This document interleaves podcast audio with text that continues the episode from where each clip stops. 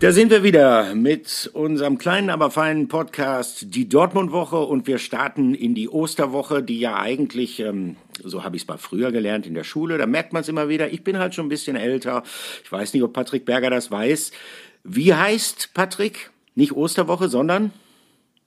Guten Morgen äh, erstmal. Guten Morgen erstmal. Wie heißt Osterwoche? Boy, das ist jetzt eine fiese Frage. Wir haben ja, ja lange, lange im Vorfeld den Podcast vorbereitet und dann stellst du mich vor so einer, ja, wie heißt das? K, K, K. Ja, genau, genau. Sehr richtig, sehr richtig. Aber du Siehste. kannst mir schon mal das äh, äh, Klugscheißer-Emoji rüberschicken, du alter Virtuose, was äh, äh, die digitale Welt angeht. Nein, aber wir haben ein pickepackes Programm heute, ein pickepacke Programm heute. Wir sprechen natürlich über den 2 zu 0 Sieg beim VfB Stuttgart. Wir haben eine Rubrik äh, namens Spieler der Woche. Wir haben tatsächlich mal wieder jemanden gefunden, den wir aus großer Überzeugung heraus äh, küren können zum Spieler der Woche.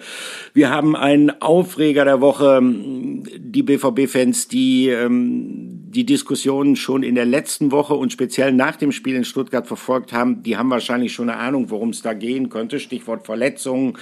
Wir hatten euch gefragt, wie denkt ihr über Mats Hummels? Da sind sehr interessante Rückmeldungen gekommen. Naja, und dann sprechen wir beispielsweise auch ähm, darüber, äh, wie geht's weiter mit Erling Haaland? Was ist denn jetzt? Wann entscheidet er sich denn endlich? Und woran liegt's, dass er es bis jetzt noch nicht getan hat? Wir haben ein brandheißes Transfergerücht in Bezug auf den BVB und wir sprechen über einen Spieler, der uns viel Freude gemacht hat, obwohl er momentan nicht das Trikot von Borussia Dortmund trägt. So, das nennt man Teaser Neudeutsch, um mal zu dokumentieren, dass ich auch up to date bin, obwohl ich schon etwas älter bin. Sehr Fangen gut. wir doch. Kann ich schon mal einen Haken dran machen? Teaser, ja. Olli hat funktioniert, Haken. Genau, genau. K-Woche hat bei dir auch funktioniert. Es steht also 1 zu 1. In Stuttgart hat es aber ein 2 zu 0 gegeben, Patrick. Und das war, wir wollen es jetzt nicht so hochhängen, aber ich glaube, es war äh, wichtig, dass diese Reaktion gekommen ist von der Mannschaft, gerade nach dieser Vorstellung beim 1 zu 4 gegen Leipzig zu Hause die Woche davor. Genau, ja, total. Also ähm, es war erstmal in Stuttgart ein Spiel mit sehr, sehr schwierigen Bedingungen, nicht nur für die, äh, für die Spieler, sondern auch für uns Reporter, weil ich habe einen Regenschirm nämlich zu Hause gelassen und es hat unglaublich geregnet, also wirklich den kompletten Tag. Ich hatte noch den einen oder anderen Termin in Stuttgart und ich bin, es gab keine Minute, in der ich nicht nass wurde ähm, und hinten raus, als wir dann am Taxistand waren und, und kaum mehr einer da war, äh, also ich war wirklich im Hotel pitche nass und so sah am Ende auch Marco Rose aus, so sahen die Spieler aus. Aber sie sahen am Ende sehr, sehr glücklich aus. Ähm, denn man muss unterm Strich sagen, wie du es meinst, nicht zu hoch hängen, aber es war, glaube ich, ein Spiel, ähm, das einfach in Ordnung war. Der BVB hat den Kampf äh, total angenommen. Äh, die Werte sprechen auch für sich, wenn man sich die mal anguckt. Äh, der BVB ist beispielsweise knapp sieben Kilometer mehr gelaufen als noch im Spiel gegen äh, Leipzig zuvor. Ist auch mehr gelaufen als die Stuttgarter. Die Zweikampf äh, und Stärke war sehr gut. Jude Bellingham zum Beispiel 35 Zweikämpfe bestritten, viele davon gewonnen. Äh, Marco Reus hat 45 Sprints allein angezogen. Ja, und Jule Brandt, ähm, über den wir natürlich auch gleich sprechen werden, ähm, war sogar ein Spieler, der am meisten gelaufen ist mit äh, knapp 13 Kilometern, obwohl er sogar, ähm, ja, ich glaube, 10 Minuten weniger gespielt hat als die anderen. Ähm, und das sind, glaube ich, Attribute, wo man sagen muss, angenommen, ähm, sehr, sehr gut, auch gegen Widrigkeiten und äh, ja, so gespielt, wie man den BVB eigentlich öfter spielen sehen will, wobei die ein oder andere Chance man auch wieder ausgelassen hat, auch in Person von Erling Haaland, aber unterm Strich ein 2-0-Sieg und äh, ich glaube, das hat den Fans, äh, die auch in, in Scharen mitgereist sind, es waren glaube ich knapp 5000, dann auch sehr, sehr gut getan. Kann man sagen, ähm, gleichwohl, es gab in der zweiten Halbzeit ja auch durchaus einige gute Möglichkeiten, die der VfB hatte. Äh, Gregor Kobel konnte sich da auszeichnen, musste sich da auch auszeichnen, sonst wäre es vielleicht noch mal äh, knifflig geworden. Aber ich glaube, das Entscheidende, ähm, wenn man jetzt nur das Spiel sieht, wenn man das Ergebnis, wenn man das Auftreten der Mannschaft sieht, das Entscheidende ist gewesen, dass die Mannschaft gerade, du hast sie ja eben aufgezählt, diese sogenannten Sekundärtugenden des Fußballs, wie es manchmal ein bisschen despektierlich heißt, sprich Laufbereitschaft, äh, die Bereitschaft in Zweikämpfe zu gehen, taktische Disziplin etc. pp. Die hat die Mannschaft ja abgerufen und die hat sie ja auch, ähm, so fair muss man eigentlich sein. Es macht sich natürlich sehr viel an diesem enttäuschenden Auftritt gegen Leipzig fest. Die hat sie ja da auch eigentlich in den Wochen davor abgerufen, auch wenn es da spielerisch nicht immer äh, hundertprozentig gut gelaufen ist. Ähm, herausragend äh, sicherlich äh, der Mann, den du eben auch schon mal erwähnt hast, der beide Tore gemacht hat und für den sein Mitwirken da beim VfB Stuttgart ein ziemlicher Kaltstart gewesen ist. Also ähm, er hatte sich natürlich warm gemacht vor Beginn des Spiels und äh, dann hat er gerade Platz genommen auf der Reservebank und dann war nicht mal eine Minute gespielt. Ähm, da musste er sich noch mal ein bisschen und dann etwas schärfer warm machen, weil kurz darauf schlug seine Stunde. Und damit sind wir schon bei unserer ersten Rubrik heute. Spieler der Woche. Julian Brandt heißt er. Wer ja, hat sich's anders denken können. Ähm, ich wusste gar nicht, muss ich sagen, oder habe es gar nicht auf dem Zettel gehabt, erst hinterher gelesen, dass er sogar einen neuen Rekord aufgebrochen hat äh, oder aufgestellt hat, denn er hat das früheste äh, Joker-Tor erzielt, wenn mich nicht alles täuscht in der Bundesliga, ähm, nach, äh, nach zwölf Minuten schon das 1 zu 0 erzielt, äh, nach toller Vorarbeit von Erling Haaland. Mein, bei allem Respekt, ich glaube, den Ball hätten wir beide auch noch über die Linie gedrückt, äh, Olli, aber da musst du dann auch erstmal stehen und ähm, dann auch äh, auch eben das Näschen dafür haben und das hatte Jule Brandt und dann eben beim zweiten nachgelegt, ähm, ein Flatterball ähm, unter schwerem Geläuf, den aber der Torwart Müller, glaube ich, unterm Strich natürlich halten muss. Aber nichtsdestotrotz, dass Julian Brandt dann eben auch sich diesen Schuss nimmt, äh, es versucht, ähm, scharf angeschnitten, zwei Tore gemacht. Ähm, ich glaube überhaupt, es war erst der zweite Doppelpack, wenn mich nicht alles täuscht, von Jule, Jule Brandt äh, in seiner Zeit beim BVB. Er hat einmal gegen Gladbach doppelt getroffen äh, vor ein paar Jahren beim 2-1-Sieg. Ähm, ja, aber unterm Strich muss man sagen, völlig verdient natürlich unser Spieler der Woche. Oft haben wir mal Schwierigkeiten in den letzten Wochen gehabt, ne, Olli, den ja, einen oder anderen ja. rauszufiltern, aber diesmal konnte man äh, ganz klar sagen, jawohl, den haben wir da schon. Äh, das passt ganz gut. Nee, bei Jule Brandt, ich glaube, das tut ihm persönlich auch äh, sehr, sehr gut, ähm, diese beiden Treffer. Er liegt jetzt ja schon äh, bei 13 Torvorbereitungen oder Torvor Torbeteiligung, sieben Treffer und sechs Assists in 26 Bundesligaspielen. Und das ist für ihn, glaube ich, auch so ein Stück weit ein Zeichen. Wir haben ja in der Vergangenheit auch schon darüber berichtet, dass er ein Spieler ist, der in der BVB nach Möglichkeit, wenn dann Angebote auch reinkommen, äh, abgeben würde, also keinen klaren Riegel vorschieben würde. Er kämpft ja auch ein Stück weit, Vertrag läuft noch bis 2024 äh, um seine Zukunft und ich glaube, das ist dann auch so ein Zeichen, was er damit äh, setzen konnte. Aber natürlich geht es darum, dass er das auch äh, mal kontinuierlich über einen längeren Zeitraum äh, eben zeigt und macht. Und das ist, glaube ich, das große Problem, weil er hat, weiß ich nicht, drei, vier Spiele Kreisliga und dann mal ein, zwei Spiele, wo er seine Weltklasse aufblitzen lässt. Und das ist einfach zu sehr auf und ab. Siehst du auch so, Olli, ne? Ja, definitiv. Also ich glaube, ähm, dass man sich bei Borussia Dortmund, ähm, er ist ja 2019 von Bayer Leverkusen gekommen, man hat ja damals richtig um ihn gekämpft, man hat sogar, kann ich mich noch gut erinnern, Marco Reus, der mit ihm ganz gut bekannt, befreundet ist, eingespannt, um im Kreise der Nationalmannschaft sozusagen Werbung für den BVB zu machen, Brand äh, davon zu überzeugen, nach Dortmund zu kommen. Der BVB war sehr stolz, als er dann da war und ähm, also die erste Saison von Julian Brandt beim BVB BVB, ähm, die war in der Tat sehr enttäuschend. Klar, da gab es vielleicht auch ein paar Umstellungsprobleme.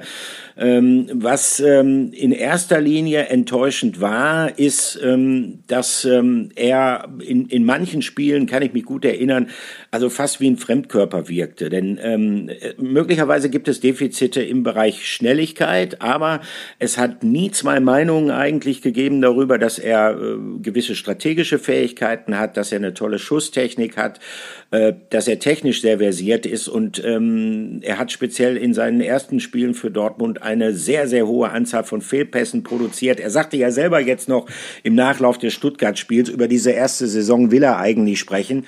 Auch in seiner zweiten Saison lief es nicht richtig rund, aber ähm, möglicherweise ist ja jetzt die Situation da, dass bei ihm, und das wünschen wir ihm natürlich, weil er wirklich ein sehr sympathischer Zeitgenosse ist, der Knoten geplatzt ist. Und er hat ja auch noch die Gelegenheit, jetzt in den ähm, folgenden Spielen der laufenden Saison Werbung in eigener Sache zu machen.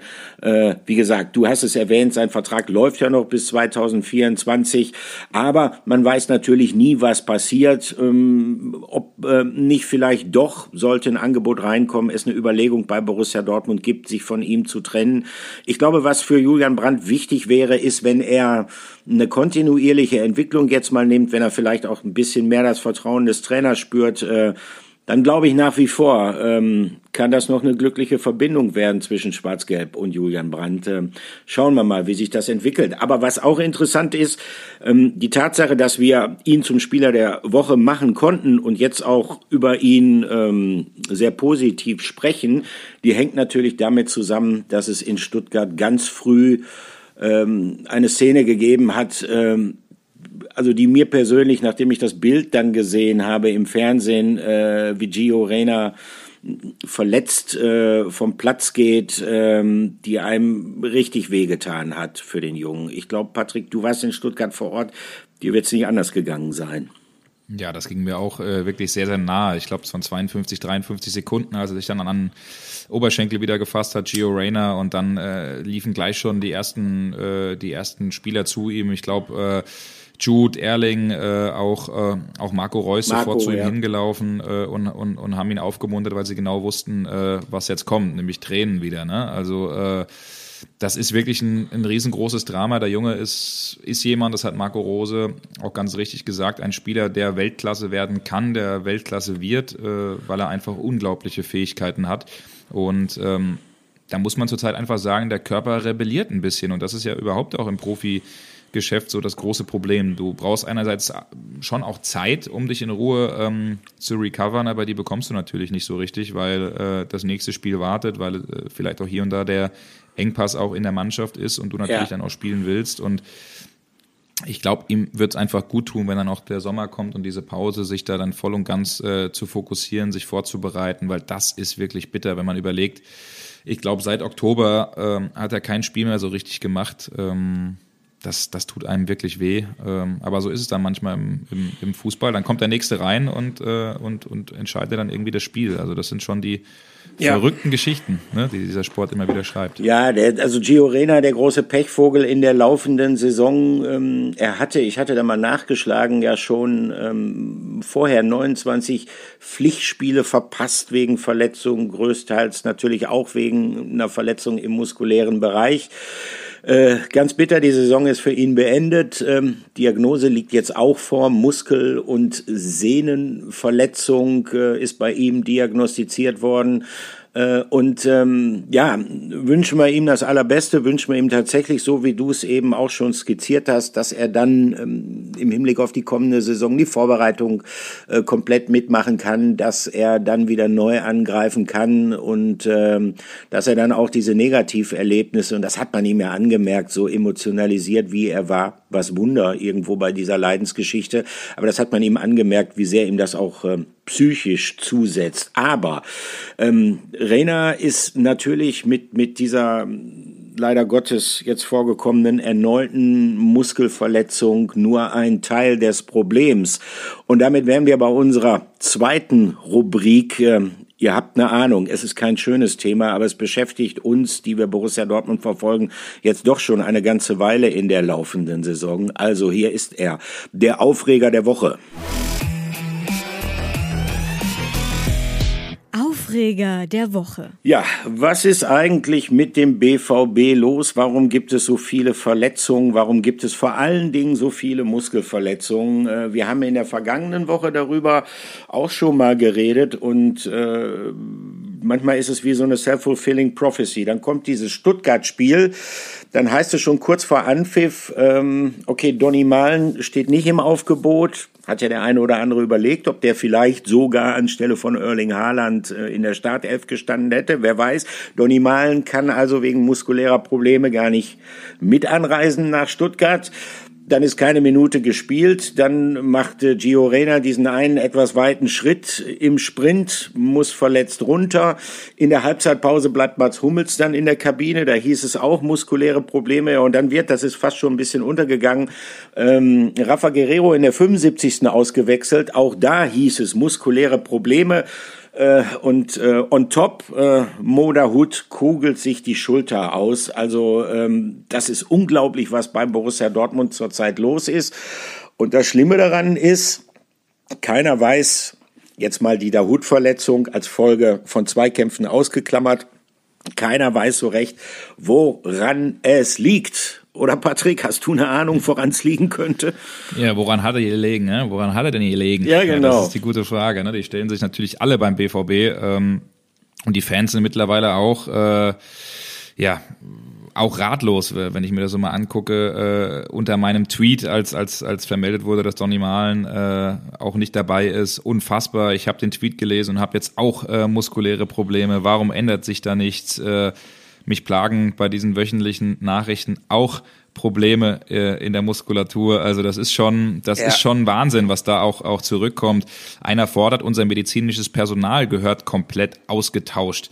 Und das ist natürlich eine spannende Frage und auch eine Frage, warum das alles eben so ein Aufreger der Woche ist, weil äh, nämlich unter der Woche äh, Berichte aufkamen, die auch teils korrekt waren, äh, dass Thomas Zetzmann, der langjährige Physio, ausgetauscht wird und im Sommer aufhört. Ähm, und diese Berichte wurden in Zusammenhang damit gebracht, eben mit diesen Muskelverletzungen, dass das eben der Grund war. Und äh, das hat Marco Rose ganz schön auf die Palme gebracht. Mats hat am Oberschenkel was gemerkt, ja. Aber wenn ich dort, äh, ich weiß jetzt nicht, wie die Frage meint ist, ist immer schwierig, wenn man keinen ähm, äh, da gegenüber hat, äh, dass wenn wir jetzt das Thema Muskelverletzung dann in dem Fall wieder aufmachen, auch von mir nochmal hier äh, für alle äh, Journalisten Punkt eins. Ich glaube, dass wir beim BVB für uns in Anspruch nehmen, dass wir ähm, äh, eine Menge fähiges Personal ähm, äh, sowohl in der medizinischen Abteilung als auch im, äh, im Staff äh, drumherum haben. Wir haben hervorragende Athletiktrainer, Reha-Trainer. Äh, wir haben äh, sehr gute Ärzte. Ähm, jeder macht sich einen Kopf. Ähm, äh, wir sind mehr als sensibilisiert. Äh, und ähm, die Woche kam ja auch die ein oder andere Geschichte zu einem sehr, sehr verdienten Physiotherapeuten bei uns auf.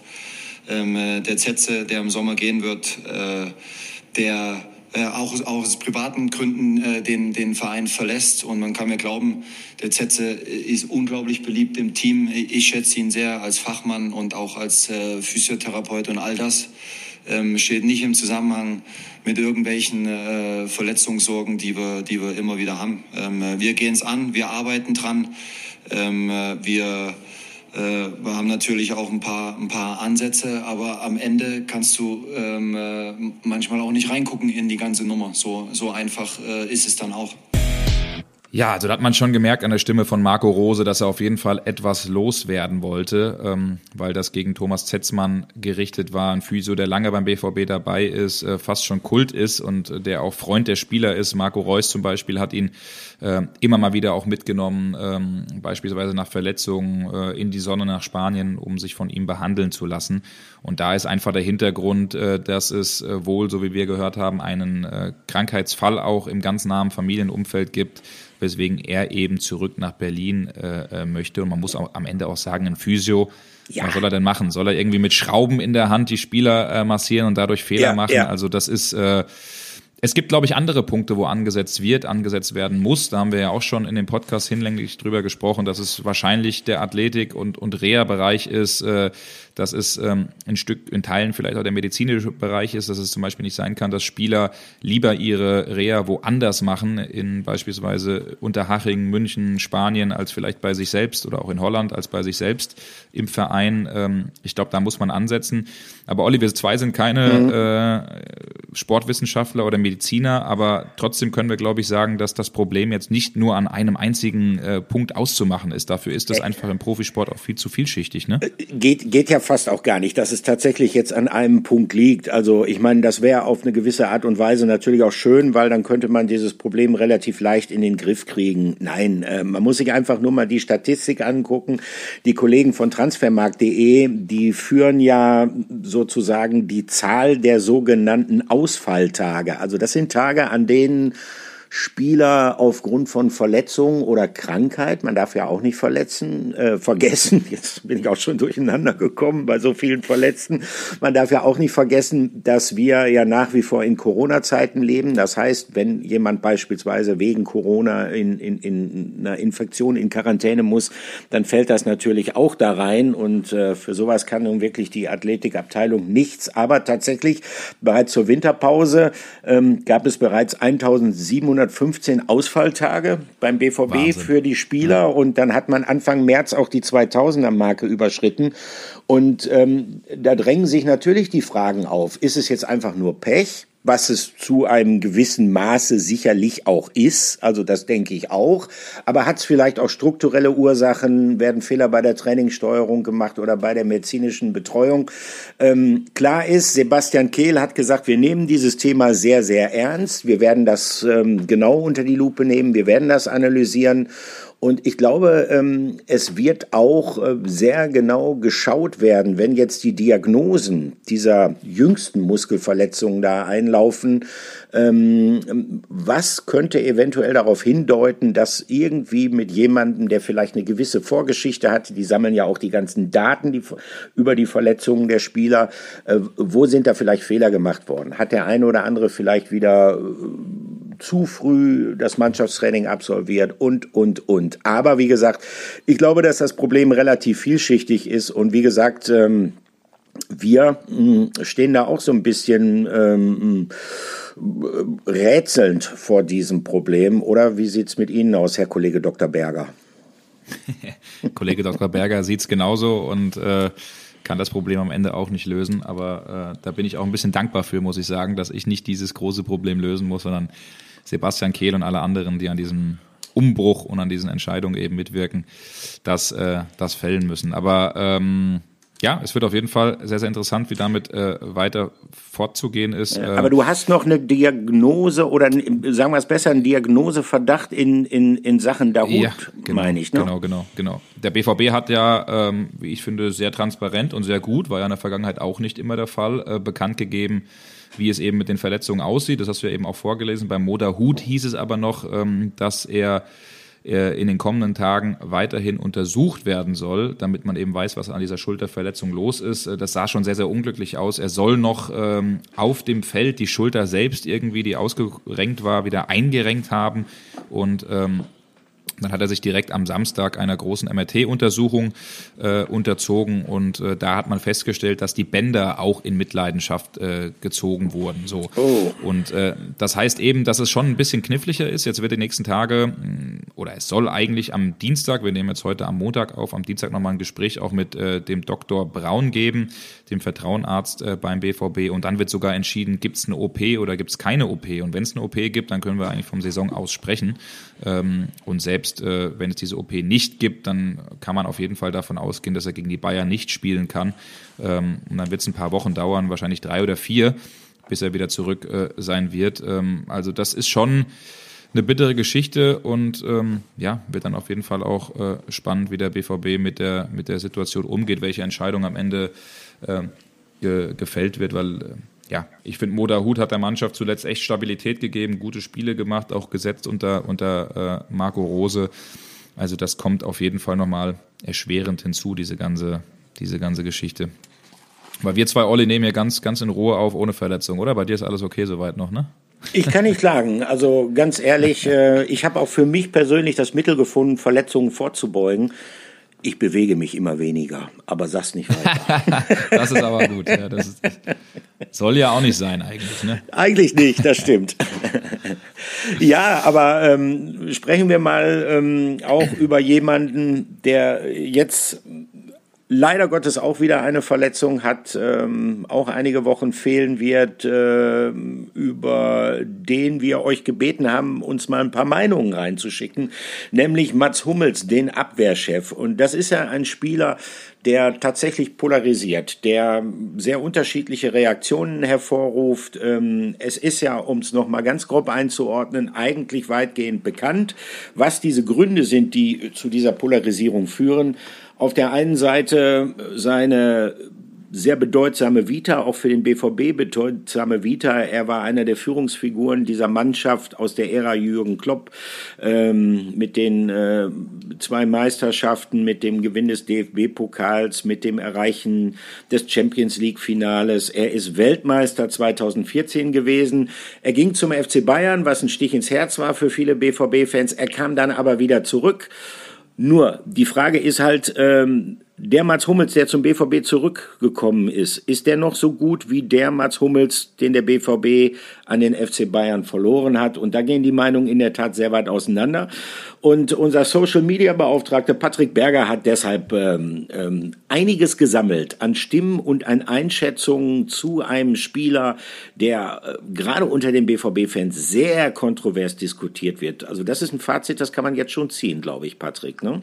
Genau, genau. Also wir haben wirklich sehr, sehr viele Nachrichten bekommen, was äh, sehr schön ist, was manchmal auch nicht ganz so einfach ist, die alle zu filtern und raus äh, zu äh, sondieren. Und wir fangen mal mit einem an. Das ist der Sven Köster, der hat uns äh, via Instagram geschrieben. Sven ist äh, BVB-Fan seit 1990 und richtet schwarz-gelbe Grüße aus. Und er sagt, ich finde, Mats Hummels ist und bleibt einer der besten Innenverteidiger Deutschlands und der Welt. Mats ist sicher nicht der schnellste, aber er hat ein überragendes Stellungsspiel und ein richtig gutes Aufbauspiel. Ich glaube, das größte Problem beim BVB ist, umso talentierter die Mannschaft, desto weniger Kampfgeist haben sie. Weil sie im Kopf haben, ich kann das, weil ich ein großes Talent habe. Vielleicht überschätzen sich einige, aber Verteidigung fängt im Sturm an und ich bin auch der Meinung, dass das Mittelfeld in der Rückwärtsbewegung kaum vorhanden ist. Es werden zu viele Fouls vor dem Strafraum äh, gemacht, anstatt im Mittelfeld. So, das ist mhm. ein großer Punkt, den Sven sagt. Du hast jetzt auch noch eine andere Meinung, ähm, die eingeholt ja. wurde von Özgür, der ganz genau gesagt hat, er heißt Özgür und nicht aus Özgur. Das haben wir letztens falsch gesagt. Ja, okay. Also ähm, Entschuldigung dafür nochmal. Ich weiß nicht genau, wer von uns beiden den Fehler gemacht hat. Im Zweifelsfall warst du, warst du es natürlich, aber ist egal jetzt. Im Zweifel also, immer du. Im Zweifel immer du. Ja, ja, alles klar. Özgür hat seine Meinung zu Mats Hummels und ähm, ähm, es gibt ein paar Parallelen zu der Meinung, äh, die du gerade gerade vorgelesen hast. Äh, und es gibt auch ein paar Dinge, die sich unterscheiden. Also, Fangen wir mal mit dem Sportlichen an, schreibt Özgür. Auch wenn er nicht mehr Weltklasse-Niveau hat, wie vor drei bis vier Jahren, hat er meiner Meinung nach immer noch eine hohe internationale Klasse. Auch in der Bundesliga gehört Mats meiner Meinung nach zu den Top 5 Innenverteidigern immer noch.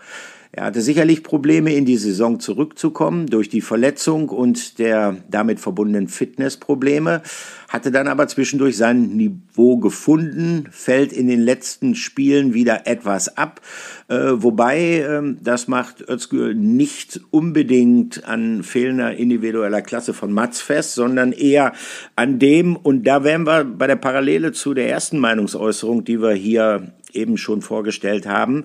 Äh, das liegt eher am mangelnden Defensivverhalten der Mannschaft. Ähm, es führt deshalb, meint Özgür, immer wieder dazu, äh, dass Mats Hummels im Stich gelassen wird äh, und dann gezwungen wird, in einem Stil zu verteidigen, welcher einfach nicht seiner ist. Und damit meint er in erster Linie Sprintduelle. Das ist richtig, das würde ich genauso unterschreiben.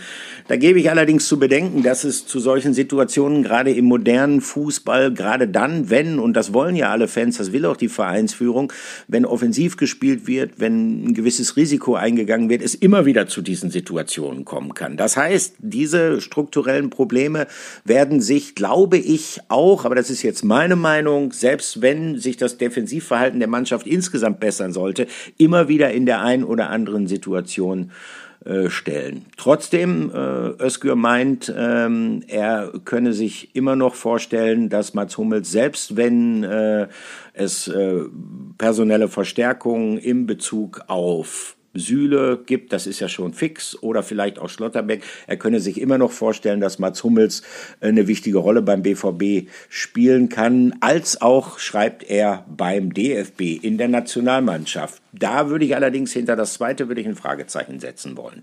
Ja, das würde ich glaube ich auch machen. Also da bin ich mir sogar fast sicher, wenn ich mir jetzt festlegen würde, dass äh, Mats Hummels nicht mit nach Katar fährt. Also ist Denke nur meine Vermutung, aber äh, Schauen wir mal. Wir haben aber noch eine sehr spannende Meinung, die tatsächlich noch ein bisschen anders ist als, äh, als die der beiden Kollegen, die eben vorgelesen wurden. Und zwar von Nico.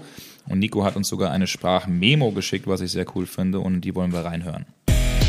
Hallo Patrick, hallo Olli. Also meiner Meinung nach ist Mats Hummels eher Teil des Problems momentan beim BVB, kann aber auch Teil der Zukunft bei Dortmund sein, indem er sich in der Zukunft eher mit der Reservistenrolle zufrieden geben muss, schrägstrich wird, weil durch die Transfers von Süle und Schlotterbeck Plätze in der Innenverteidigung wegfallen für ihn und da sein Körper wie schon in dieser Saison gesehen, nicht mehr bei jedem Spiel auf 100 Prozent mitmacht, denke ich, wäre das auch dem Alter entsprechend. Und ich könnte mir ihn dann in einer Funktionärsebene beim BVB nach der Karriere vorstellen und denke deswegen, dass auch die Zukunft mit Mats Hummels beim BVB möglich ist. Ja, danke auch für diese Meinung. Nico, ähm, einiges von dem, was äh, du hier angemerkt hast, äh, das haben wir ja auch vorher schon thematisiert. Und äh, man kann es, um es mal so ein bisschen abzubinden, dieses Thema, über das wir sicherlich nicht das letzte Mal in dieser Woche reden werden. Man, man kann es eigentlich so unter dieses Rubrum stellen. Also es ist extrem wichtig, dass Mats Hummels dem BVB noch lange erhalten bleibt, denn er ist ein Spieler, der polarisiert, er ist ein Spieler, der die Fans beschäftigt, der Anlass zu vielen Diskussionen gibt und äh, davon lebt natürlich letztendlich auch unser Podcast ein klein wenig. Und der lebt natürlich auch in erster Linie von jemandem, über den wir in dieser Saison, glaube ich, noch häufiger gesprochen haben, als über Mats Hummels. Wir haben ihn eben auch schon mal erwähnt, Erling Haaland. Ähm, er hat einen Treffer vorbereitet in Stuttgart, aber ähm, er hat erneut nicht selbst getroffen. Und äh, dann gibt es natürlich gleichzeitig auch immer die Frage, ja, äh, was ist mit ihm denn eigentlich los?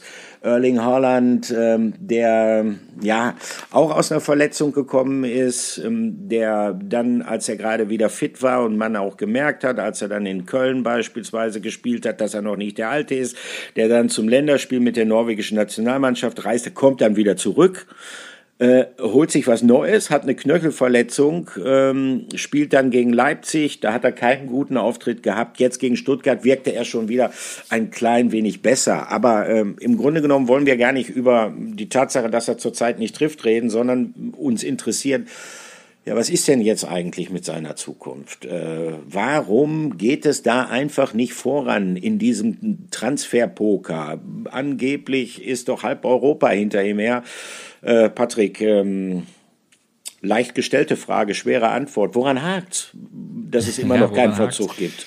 Ganz so einfach ist es nicht, aber ich glaube, unterm Strich sind es tatsächlich ähm, vier Punkte, die wir mal ein bisschen aufdröseln können, ähm, warum es eben zurzeit ein bisschen schwieriger ist. Ähm, einerseits ist es so, ähm, dass die Angebote, das hast du eben ganz richtig gesagt, äh, eben nicht so einfach äh, und easy reinflattern, wie man das vielleicht noch äh, vor einem Jahr erwartet hätte.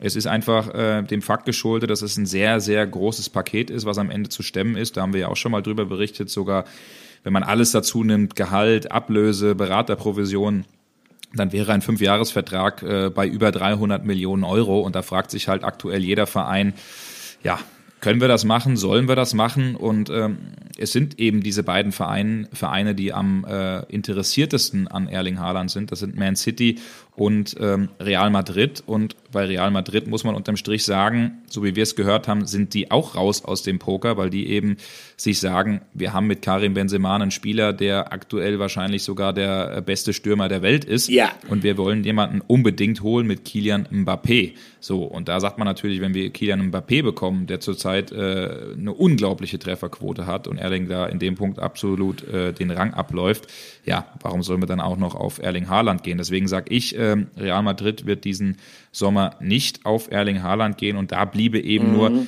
Man City. So, und dann wären wir bei einem zweiten Punkt. Man City, so wie wir es gehört haben, hat 105 Millionen Euro geboten, äh, um Erling Haaland zu holen. Da sind inkludiert einerseits die Beraterprovision für den Papa und für Mino Raiola und andererseits eben die Klausel von 75, die bedient wird. Ähm, das Gehalt, das Angebot, alles unterm Strich knapp 30 Millionen Euro Gehalt äh, im Jahr ist das beste, ist das beste Angebot. So, aber dann muss man sich natürlich sagen, der zweite Punkt, Olli, und da gibst du mir, glaube ich, recht, ist die Verletzungsanfälligkeit von Erling Haaland. Der hat 40 Prozent der Spiele gerade mal gemacht, äh, hat zurzeit wieder, wo wir wieder beim verletzten Thema sind, äh, äh, Fußschmerzen, was natürlich auch mhm. so ein mhm. bisschen, glaube ich, der Grund ist, warum er zurzeit so gehemmt ist, warum er zurzeit nicht so befreit aufspielt. Er hat seit fünf Spielen kein, kein Tor für den BVB gemacht und das ist für einen Spieler wie ihn, glaube ich, eine recht große Krise. Da gibst du mir, glaube ich, äh, glaube ich, recht, ne?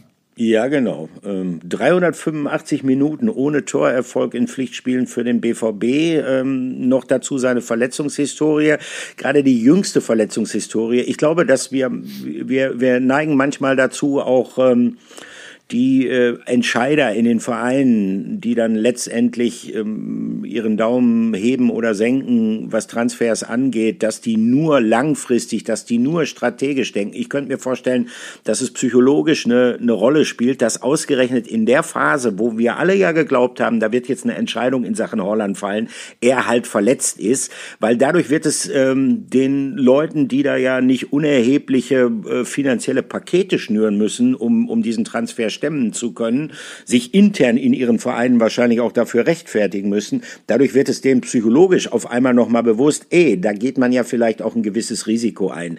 Ähm, hinzu kommt, dass ähm, Manchester City so eine Sache ist, weil ähm, Pep Guardiola ist jetzt nicht unbedingt bekannt dafür als Trainer, äh, immer mit einem klassischen Mittelstürmer zu spielen. Jetzt beim 2-2 beispielsweise gegen den FC Liverpool im Spitzenspiel in der Premier League da stand Gabriel Jesus ja mal wieder in der Startelf. Das ist der einzige nominelle Mittelstürmer, vielleicht auch nicht mal so ein richtiger Strafraumstürmer, den er im Aufgebot hat. Aber selbst der spielte dann nicht richtig durchgehend in der, in der zentralen Mittelstürmerposition. Also ähm, ich bin mir gar nicht so sicher, ob äh, Manchester City mit Pep Guardiola tatsächlich äh, da unbedingt den allergrößten Bedarf sieht, einen klassischen Mittelstürmer zu verpflichten. Noch dazu, wenn der dann vielleicht verletzungsanfällig ist, ist noch dazu, wenn der dann extrem teuer ist, wie Erling Haaland. Also warten wir mal ab.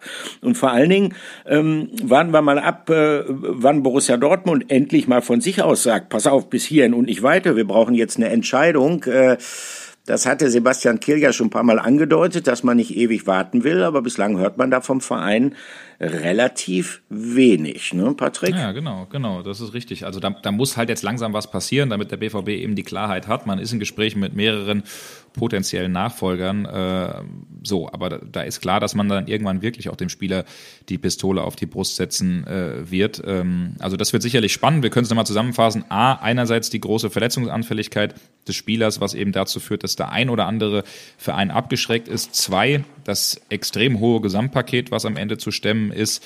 Ähm, dann haben wir als dritten Punkt äh, einerseits natürlich auch die große äh, Beraterprovision, die sein Papa und äh, Mino Raiola fordern. Also das äh, sollen knapp 50 Millionen Euro sein, also, also Wahnsinn. Und äh, ein vierter Punkt, der auch nicht ganz zu unterschätzen ist, man hört immer wieder in der Branche, dass Mino Raiola aktuell auch gesundheitlich angeschlagen ist und eben nicht so durch Europa touren kann, wie er das in der Vergangenheit schon ganz gerne gemacht hat und sich inszeniert hat. Also das sind vier Punkte, die den Deal so ein bisschen ja, zurzeit äh, wackeln lassen. Ähm, und wer weiß, also vielleicht gibt es ja doch eine Mini-Chance, dass er am Ende noch bleibt. Also ich übrigens, wenn ich der Berater wäre, würde auch sagen, Erling bleibt beim BVB für eine weitere Saison. Ähm, zeigt nochmal, dass du richtig verletzungsfrei auch durch so eine Saison kommst und dann kannst du 2023 immer noch wechseln. Das wäre mein Rat an Erling Haaland, aber ich glaube, auf mich oder uns wird nicht gehört, Olli, oder?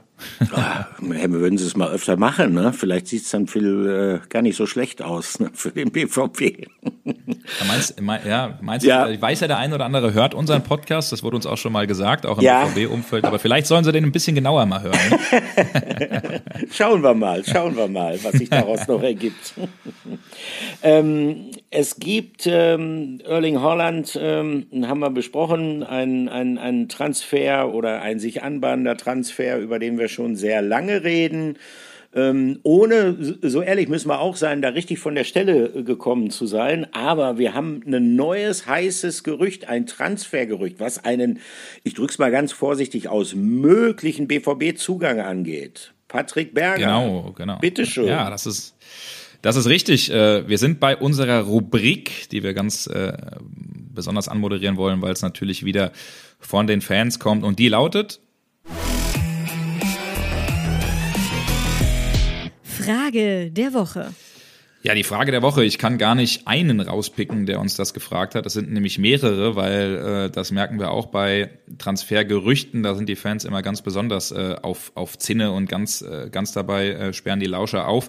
Es kam nämlich die Frage, was ist mit Rami Benzebaini? Sind wir wirklich dran an diesem Spieler? Es kamen nämlich jetzt über Wochenende die Gerüchte aus Frankreich auf, auch von Food Mercato, ähm, die äh, eben gesagt haben, dass Rami Benzebaini für sich eine Entscheidung gefällt hat, dass er Borussia Mönchengladbach verlassen will und nur einen einzigen Verein im Sinne hat und das sei Borussia Dortmund. Die Ablöse wird bei 20 Millionen Euro liegen und da wird zurzeit verhandelt und da haben wir uns ein bisschen genauer umgehört und es ist auf jeden Fall richtig, dass Rami Benzebaini den Verein verlassen will. Die Entscheidung hat er auch schon den Bossen bei Borussia Mönchengladbach mitgeteilt. Roland Wirkus, der neue Sportdirektor, hat äh, dem Kicker ein sehr interessantes Interview im Übrigen gegeben, wo er auf die Frage hin gesagt hat, wir haben viele interessante Spieler.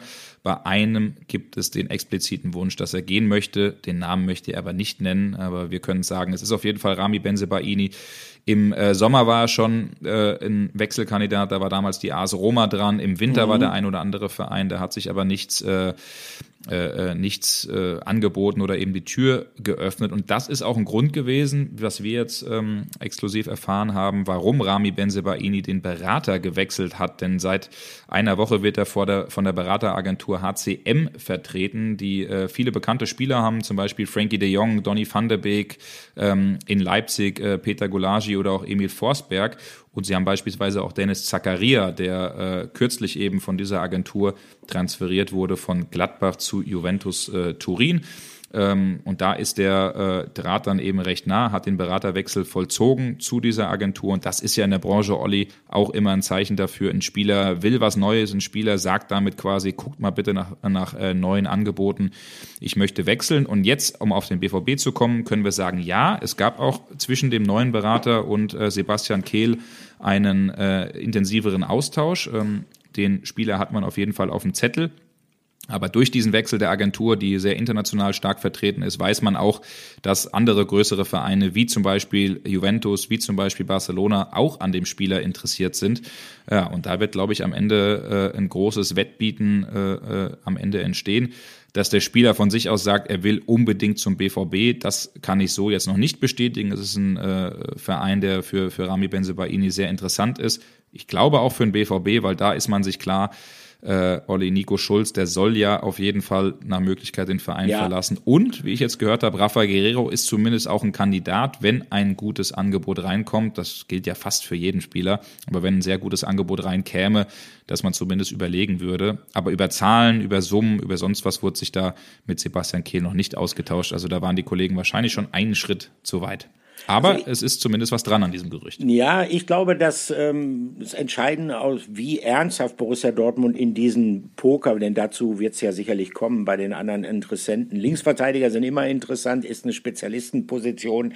Ähm, davon gibt's halt nicht so viele. Du kannst auch nicht so ohne weiteres irgendwelche, wenn du eine Vakanz hast, andere Spieler ähm, umschulen, um, um, um diese Spezialistenposition dann richtig gut ähm, auszufüllen. Ähm, deshalb, es wird einen Poker geben und da glaube ich schon, wird der entscheidende Faktor sein, wie geht's weiter mit, mit Rafa Guerrero. Wie gesagt, der hat noch Vertrag bis 2023, ist ähm, wahrscheinlich einer der besten Fußballer technisch gesehen im Aufgebot von Borussia Dortmund, aber es stellt sich halt immer wieder die Frage, ähm, ist, auch bei ihm gibt es ein gewisses Geschwindigkeitsdefizit, ähm, ist er tatsächlich als Linksverteidiger in einer Viererabwehrkette? Ähm, ist ja immer was anderes, wenn du mit drei Innenverteidigern spielst, dann hast du vielleicht ein bisschen mehr Puffer als, als Linksverteidiger nach hinten, kannst dich etwas mehr um die Offensive kümmern. Aber ist er tatsächlich die ideale Besetzung als Linksverteidiger in einer Vierer-Abwehrkette? Da, wie gesagt, gibt's in der Tat unterschiedliche Meinungen. Deshalb könnte ich mir vorstellen, dass Rami Benzebaini, 26 Jahre alt, gewisse Erfahrungen hat er ja auch schon gesammelt, für den BVB interessant werden könnte. Aber da ist noch, ähm, wie heißt das so schön, sehr, sehr viel im Moostopf, was die Transfers äh, für die ähm, kommenden ein, zwei Jahre angeht. Benzebaini könnte ein Name sein, der hier bei uns sicherlich auch auf Wiedervorlage kommen wird. Ähm, ein Name, der jetzt schon auf Wiedervorlage kommt bei uns, ist ein Spieler vom Borussia Dortmund, der momentan richtig gut spielt, nur ähm, aus Sicht der BVB-Fans leider nicht für den BVB. Ich meine Ansgar Knauf äh, nach Eintracht Frankfurt, äh, der sozusagen in, in, in deiner hessischen Heimat jetzt offenbar richtig aufblüht, Patrick. Ne? Ja, ja, genau. Ich war am Donnerstag tatsächlich auch im Stadion äh, bei der Eintracht gegen äh, Barcelona und muss überhaupt sagen, ein unfassbares Spiel, eine unglaubliche Stimmung. Und äh, wenn so ein Verein wie die Frankfurter Eintracht äh, gegen Barcelona äh, spielt, dann ist es natürlich ein Festtag für diese Mannschaft äh, und für diese ganze Stadt. Natürlich ein bisschen anders als beim BVB, die das dann doch mehr gewohnt sind, gegen so große Vereine zu spielen. Und da stand Ansgar Knauf im, im Mittelpunkt. Das ganze Stadion hat, als er am Ball war, geschrien, schieß! Und dann hat er geschossen. Und was für ein Traumtor oh, erzielt. Ja. Oh, ja. ja, gegen, gegen Barcelona. Also das war schon echt sehr, sehr cool und überhaupt, wenn man sich das mal anschaut, äh, so lange ist er ja noch nicht Profi, hat schon gegen Manchester City gespielt, seinen ersten Startelf-Einsatz damals gehabt äh, in der Champions League unter Edin Terzic, hat gegen die Bayern schon gespielt, hat gegen Barcelona gespielt. Also das sind schon drei Gegner, wo man im jungen Alter sagen kann, das ist sehr, sehr cool. Und da muss man sich natürlich fragen, wie geht's da eigentlich weiter mit ihm? Wie schaut der BVB auf ihn drauf?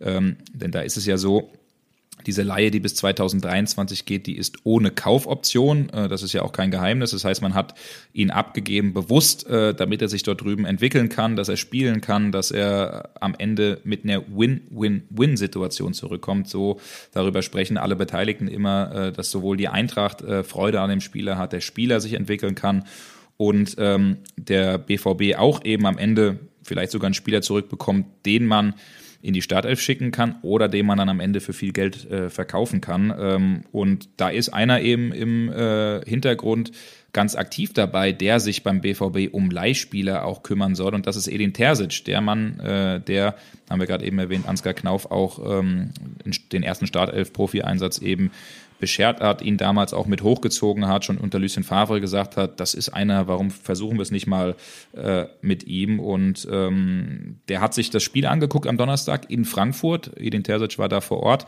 und hat dann auch am Freitag äh, sich mit ähm, äh, Knauf, so haben wir es gehört, unterhalten, auch äh, geguckt, ähm, was läuft gerade gut, was läuft gerade vielleicht nicht so gut, wo kann er sich verbessern. Ich glaube zum Beispiel auch in, in der Arbeit noch gegen den Ball, in der Zweikampf Härte und Stärke. Ähm, aber unterm Strich ist man da, glaube ich, schon äh, sehr, sehr zufrieden beim BVB. Und diese Laie wird sehr, sehr intensiv eben, wie gesagt, vom BVB auch begleitet. Und ähm, wir haben jemanden, Olli, der ja. für uns äh, in Frankfurt unterwegs ist als Reporter und äh, da mindestens genauso nah dran ist äh, bei der Eintracht wie wir beim BVB und das ist unser Reporter Christopher Michel und wir hören mal rein, wie er Ansgar Knauf in Frankfurt wahrnimmt. Ansgar Knauf hat Eintracht Frankfurt sofort weitergeholfen. Er beackert die rechte Seite, er überzeugt mit Tempo, er überzeugt mit seiner lockeren, offenen Art und er erzielt auch Tore. Zuletzt hat er gegen den FC Barcelona ein Traumtor erzielt. Der Europa League-Traum lebt auch dank Ansgar Knauf in Frankfurt weiter. Die Leihe entpuppt sich mehr und mehr als Win-Win-Win-Situation. Die Eintracht hat ihre Schwachstelle auf der rechten Seite behoben. Borussia Dortmund bekommt 2023 wohl einen Spieler zurück, der sich sehr gut entwickelt hat und Knauf selbst kann sich entwickeln, hat das Vertrauen und einen Trainer, der ihn genau fördert. Ob er Borussia Dortmund 2023 dann tatsächlich helfen kann, da spielen verschiedene Faktoren eine Rolle. Ansgar Knauf hört sehr gut zu. Ansgar Knauf will sich entwickeln, aber ob er die Qualität dafür hat, das wird sich noch zeigen müssen. Er muss sich auch noch verbessern in Sachen Zweikampfverhalten, in, in Sachen Passspiel vor allem. Da hat er noch viel Luft nach oben. Aber er hört gut zu, will sich weiterentwickeln, will lernen. Und ich persönlich traue es ihm zu, dass er das 2023 dann vielleicht auch beim BVB tut. Ja, äh, treffende Einschätzung von Christopher Michel und ähm, da klang auch ziemlich deutlich heraus, äh, welch großen Wert äh, Ansgar Knauf für Eintracht Frankfurt hat. Denn ähm, ich glaube auch, äh, dieser Wert, der rührt ja auch daher, Christopher hat es gesagt, dass er ein äh, lange schwelendes Problem der Eintracht gelöst hat. Ähm, er läuft nämlich äh, seine Seite genauso sagen wir mal, Duracell häschenmäßig rauf und runter, wie auf der anderen Seite Kostic. Und ähm, der spiegelt die Spielweise von Kostic ziemlich genau, Ansgar Knauf. Also insofern ähm, werden sie sich in Frankfurt sicherlich ärgern, dass dieses äh, Leihgeschäft äh, keine Kaufoption hat. Aber ich glaube, dass Borussia Dortmund auch nicht äh, von ungefähr ähm, eben keine Kaufoption da reingeschrieben hat. Ähm, Eintracht Frankfurt kann äh, für Ansgar Knauf äh, einen richtigen nötige Stahlbad sein, sich die nötige Robustheit anzueignen, die man dann vielleicht braucht, um den Konkurrenzkampf nach einer Rückkehr nach Dortmund tatsächlich wieder aufnehmen zu können. Also ich bin relativ zuversichtlich, dass wir noch einige Spiele und noch einige gute Spiele von Ansgar Knauf im gelben Trikot sehen werden. Aber ähm, jetzt haben wir, das ist Zukunftsmusik, ähm, jetzt haben wir viel nach vorne geblickt. Äh, Patrick, wenn es recht wäre, ich würde gerne noch einmal zurückblicken gegen Ende unserer Folge heute. Na klar, feuerfrei ist ja auch ein sehr spannendes Thema und ein sehr, sehr ja, wichtiger Anlass, glaube ich. Äh, ja. Deswegen feuerfrei für deine Rubrik, Olli. Flashback der Woche.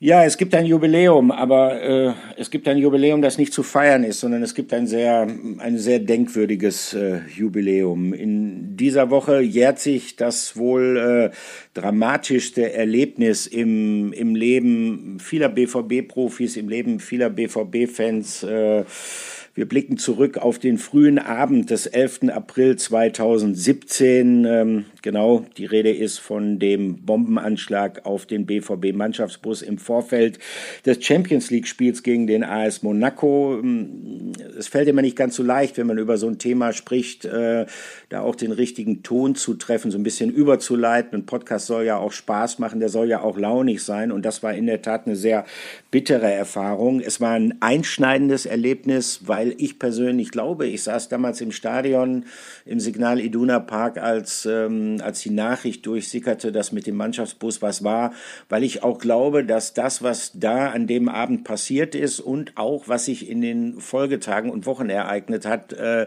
auch einiges verändert hat im, im, im Verein damals. Also blicken wir nochmal zurück. Die äh, Situation war folgendes. Ähm, die, die Spieler des BVB wollten gerade im Mannschaftshotel, im Hotel L'Arrivée losfahren oder sind gerade losgefahren um 19.15 Uhr dann, man war gerade mal aus der Hoteleinfahrt da im Dortmunder Süden raus, äh, ist auf die Wittbreuker Straße eingebogen, da erschütterten drei Explosionen den Bus, äh, Scheiben klirrten, Glas- und Metallsplitter äh, schossen äh, regelrecht durch den Innenraum.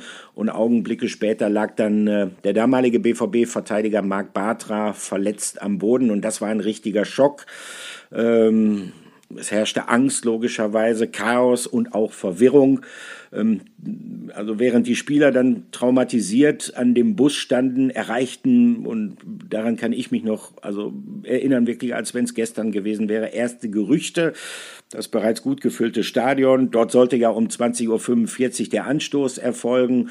Da hieß es erst, ähm, es sei irgendwas mit dem Bus. Dann war auf einmal die Rede, und das war ein richtiger Schock, von einem Terroranschlag, ein politisch motivierter Terroranschlag. Man darf nicht vergessen, ähm, im Dezember äh, 2016, also nicht mal gerade ein halbes Jahr zurück, da hat es den Anschlag, diesen schrecklichen, auf äh, den Weihnachtsmarkt im Breitscheidplatz in Berlin gegeben. Ein Jahr vorher äh, gab es in Paris die Terroranschläge, im, auch im Zuge des, des Länderspiels der deutschen Nationalmannschaft im Stade de France und ähm, naja, äh, danach ähm, herrschte also hektische Betriebsamkeit. Ähm, es gab Befürchtungen zunächst, äh, es könne auch im Stadion zu Anschlägen kommen. Also wurde eine Evakuierung eingeleitet. Äh, gleichzeitig hinter den Kulissen wurde telefoniert. Es wurde ein, ein Krisenstab gebildet. Ähm, und ähm, ich glaube, was man im Nachhinein immer vergisst, weil es ist ja bekannt, dass dann tatsächlich entschieden worden ist von der UEFA letztendlich, ähm, okay, ähm, das Spiel wird neu angesetzt für den Tag darauf um 18.45 Uhr. Ähm, da sagen alle Leute heute, wie kann man nur, wie kann man nur. Aber wenn man in der damaligen Situation ist und, und äh, diesen immensen Druck, unter dem auch die Verantwortlichen standen, dann äh, sich vergegenwärtigt, dann erklärt natürlich auch, dass unter diesem Druck Fehler gemacht worden sind. Also die UEFA drängte als Veranstalter auf eine Neuansetzung des Spiels äh, am anderen Tag und die AS Monaco als Gegner drängte auch für eine Neuansetzung des Spiels für den anderen Tag. Und ähm, Hans-Joachim Watzke hat dann widerstrebend zugestimmt. Denn man darf nicht vergessen, die vorherrschende Stimmung an diesem Abend war, also man dürfe sich dem Terror nicht beugen. Und darin ist Watzke damals ja auch bestärkt worden. Er hat unter anderem mit der damaligen Kanzlerin, mit, mit Angela Merkel telefoniert. Naja, und dann äh, am Morgen des Tages ähm, gab es äh, äh, ja letztendlich dann auch eine Sitzung mit den Spielern die Mannschaft wurde zusammengerufen. Hans-Joachim Watzke hat äh, den Profis dann die Situation erläutert, hat ihnen auch freigestellt, ob sie spielen wollen oder nicht. Ähm, dann gab es einige Profis, die ihr Unbehagen geäußert haben. Äh, Thomas Tuchel, der damalige BVB-Trainer, war bei der Sitzung dabei, der hat aber nichts gesagt Und dann nach dem Spiel, was dann tatsächlich eigentlich unglaublich, wenn man sich heute überlegt, um 18.45 Uhr, also keine 24 Stunden nach diesem Bombenanschlag angepfiffen wurde, nach dem Spiel hat er dann ein Fernsehinterview gegeben und da hat er Sätze gesagt, äh, wie beispielsweise, wir haben das als sehr ohnmächtig empfunden, wir standen noch am Bus, Marc Bartra wird weggefahren, Du wirst informiert, dass wir am Tag darauf spielen. Wir fühlten uns komplett übergangen. Äh, und äh, das waren natürlich Worte, die Hans-Joachim Watzke dann wie Peitschenhiebe getroffen haben, zumal er, wie gesagt, noch am, am gleichen Tag, am Vormittag ähm, diese Sitzung einberufen hatte, wo Tuchel dann nichts gesetzt hatte. Äh, und das ist sicherlich auch eine, eine dieser Folgen dieses Bombenanschlags gewesen, ähm, durch diesen Dissens zwischen Watzke und Tuchel war eigentlich klar, dass es am Saisonende für Tuchel in Dortmund nicht weitergeht. Daran hat dann auch irgendwie der DFB-Pokalsieg, der da noch folgte, nichts geändert. Also es war ein sehr, sehr einschneidendes Erlebnis. Für diejenigen, die es vielleicht nicht mehr wissen, ähm, es stellte sich dann hinterher raus, es war kein politisch motivierter Terroranschlag, sondern es war äh, die unfassbar menschenverachtende Tat eines ähm, eines Täters, der aus reiner Habgier äh, gehandelt hatte, der sozusagen auf ähm, Kursverluste der BVB-Aktie gesetzt hatte und deshalb diesen Bombenanschlag äh, dann herbeigeführt hat. Ich würde ähm, zwei Leute mal rausgreifen, die damals unmittelbar betroffen waren. Einmal ähm, Marc Bartra mit seiner Verletzung. Ähm, und daran kann man ermessen, was äh, so, so ein einschneidendes Verbrechen wie dieser Bombenanschlag dann auch für Folgen gehabt hat. Äh, Marc Bartra musste ins Krankenhaus gebracht werden. Toi, toi, toi. Äh, war er dann relativ schnell wieder hergestellt, aber er stand natürlich noch lange Zeit unter Schock. Ich werde nie vergessen, wie er dann im ähm, das ist das letzte Heimspiel der Saison gewesen gegen Werder Bremen, dann äh, wieder da war mit diesem Applaus, äh, diesem warmen Applaus von den, von den Fans dann bedacht worden ist.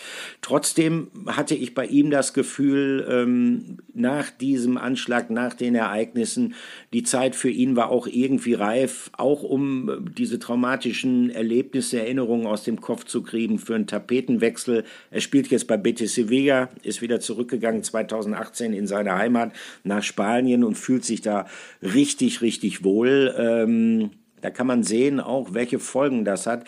Ja, und das andere ist ähm, Thomas Tuchel, für den eigentlich ähm, danach die Zeit in Dortmund zu Ende ging. Ähm, das Tischtuch, wie gesagt, zwischen ihm und den BVB-Verantwortlichen war zerschnitten. Und ich musste gerade daran denken, als ich gesehen habe, wie Tuchel jetzt momentan ja Trainer beim FC Chelsea in einer sicherlich sehr schwierigen Situation, wo man gar nicht genau weiß, wie geht's weiter für den FC Chelsea nach diesen Sanktionen gegen Roman Abramowitsch und mit welcher Souveränität und auch mit welchem Einfühlungsvermögen er diese schwierige Situation äh, da moderiert. Also man kann an solchen traumatischen Erlebnissen, also so, so, so schlimm sie auch waren, vielleicht auch wachsen und als Persönlichkeit reifen. Also momentan beeindruckt mich Thomas Tuchel sehr. Damals, wie gesagt, ähm, nach diesem Bombenanschlag äh, war klar, dass es für ihn bei Borussia Dortmund nicht weitergeht. Ähm, zum Schluss vielleicht noch ein persönliches Wort. Ich saß damals auf der Tribüne und ähm, als die Nachricht dann, ich dann irgendwann im Bett war, ich habe die ganze Nacht durchgearbeitet, es gab dann noch Pressekonferenzen der Polizei, äh, man ist dann auch noch mal vorbeigefahren oben am, am, am Larivé, dort wo der äh, Bombenanschlag sich ereignet hatte. Man hat gebankt um, um Marc Bartra. Ähm, man hat Gespräche geführt mit Spielern, mit einem tief bewegten Sokrates, äh, kann ich mich noch gut dran erinnern, der überhaupt nicht verstehen konnte, dass am anderen Tag gespielt wird.